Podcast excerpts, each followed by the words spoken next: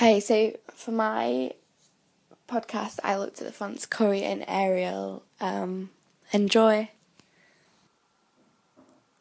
After researching Arial, I finally established the difference between Arial and its counterpart, Helvetica. Also learned about the different conspiracies along the way. It's just something I wasn't expecting, but adds the overall background of a font and looks that is so clean and simple. Along with reading just my types and their design isn't going to suit everyone, but it's so basic that it suits the environment that it is based in. On page 79 of Just My Type, I found a chapter about Futura and Ver- Verdana, which is all about the rivalry of the fonts. It was based on the IKEA logo and their subtle change of font and apparent outcries from the public about change. The quote reads as IKEA has abandoned its elegant typeface Futura in favour of the more modern Verdana, and the switch has caused consternation not only among type geeks but real people. Suddenly there was a font war. Um, I think that fonts has become a problem for different people. Describing a font and its background to a non-designer word would be probably quite difficult. Although something like Arial, like, like it's just some such a basic thing that like most people know what it is and use it in everyday life, or it creates a point if it's in bold and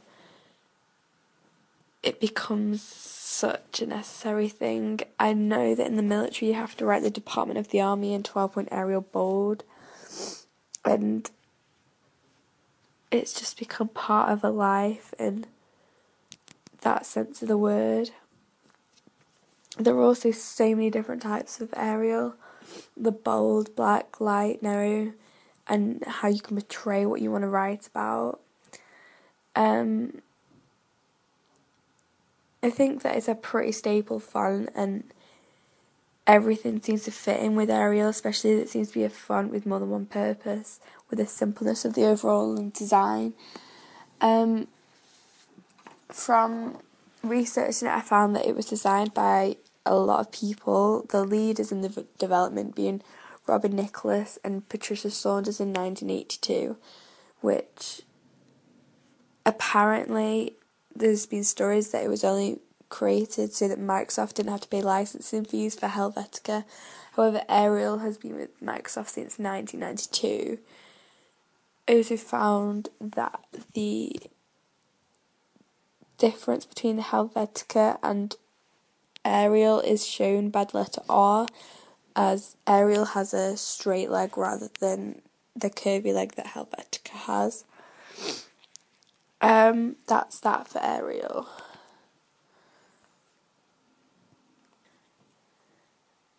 I also researched Courier New as this is a font that I use most of the time in most of my projects, and I knew it was like the newer version of Courier, um, and knew that how Microsoft had developed it into a newer kind of lighter style and something that you know is more going to be more frequently used. Um, it was developed and designed by Howard Kettler and was later redrawn by Adrian Fruja for IBM. Um, overall, I think it's like a really nice font and something that I do have a lot of interest in just because it's something I use a lot. Um, Courier was initially designed in 1955 after being commissioned by IBM. So the original one is a lot older and more bolder than Courier New now. Um, Courier New was also like the uses the US State Department's standard typeface until 2004 and an industry standard for all screenplays to be written in 12 point Courier New. Um,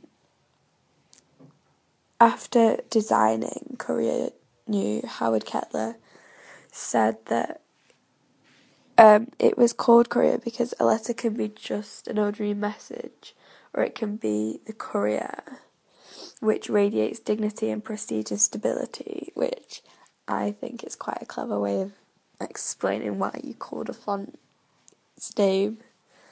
Um, yeah, I think that covers it really. I also was reading Just My Type for this as well and found that on page 209, Gotham is Go chapter, the quote reads There are some types that read as if everything is written in them is honest or at least fair. We have been conditioned to look at Times New Roman that way. I think that this sentence fits in well for Courier New as it's quite a prim and proper, but it's something that's fun and easy also to read, and something that just doesn't.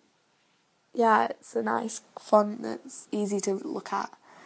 Um, that is my podcast, and yeah, here's whatever's going on next.